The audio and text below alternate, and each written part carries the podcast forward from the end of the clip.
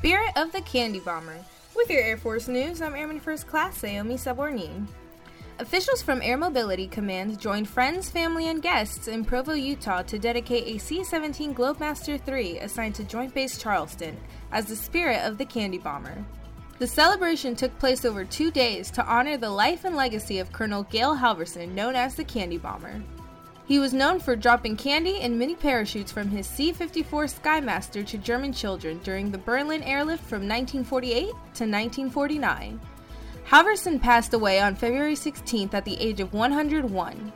General Mike Minihan, commander of the Air Mobility Command, said it was an honor to celebrate the distinguished life and service of an Air Force hero.